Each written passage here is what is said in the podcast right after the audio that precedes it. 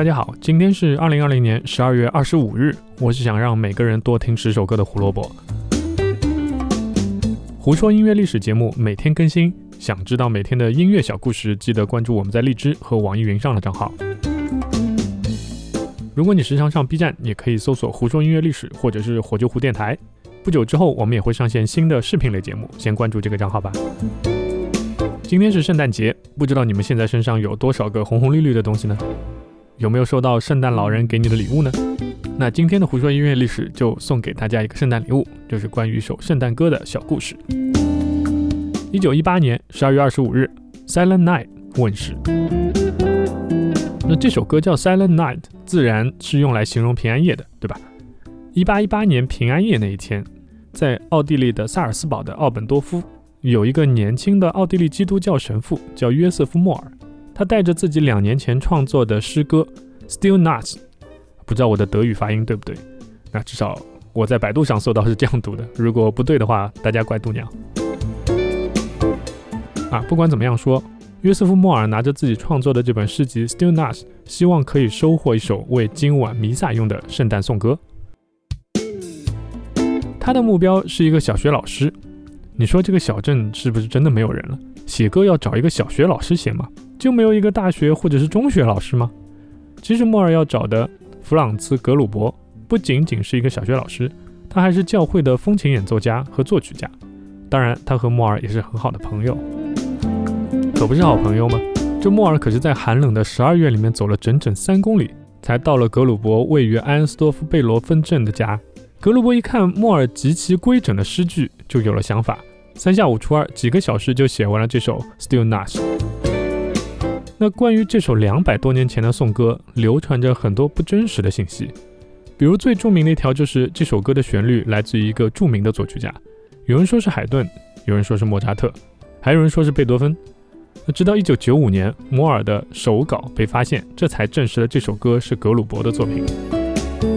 有一点很有趣啊，这首现在连很多中国人都已经可以跟着哼唱的《Silent Night》。其实第一次演出的配器并不是教堂经常使用的风琴，而是吉他。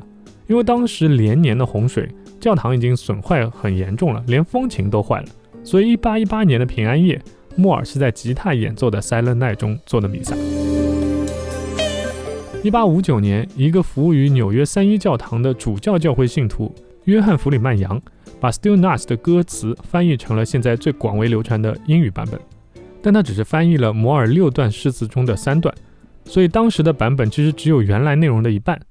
那在一九九八年，位于萨尔斯堡的 Silent Night 博物馆正式委托了贝蒂娜·克雷恩把摩尔的德语歌词进行了翻译。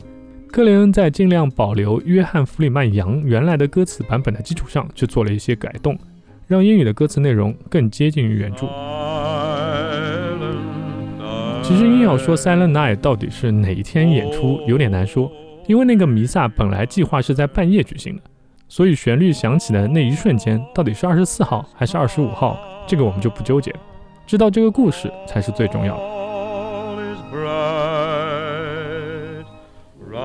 至今，《Silent Night》被翻译成一百四十三种语言，发行过将近二百二十八个版本。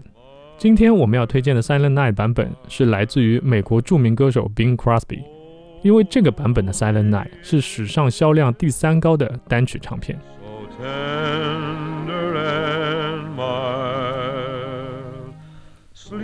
一八一八年十二月二十五日，被联合国教科文组织认定为非物质文化遗产的圣诞颂歌《Silent Night》的旋律第一次在世间奏响。感谢收听今天的节目，胡说音乐历史，音乐让每天更重要。明天我们会讲到一个历史上很有名的爵士乐队，只是不幸的是，我们会说的是他解散的事情。祝大家圣诞快乐，明天见啦，拜拜。Oh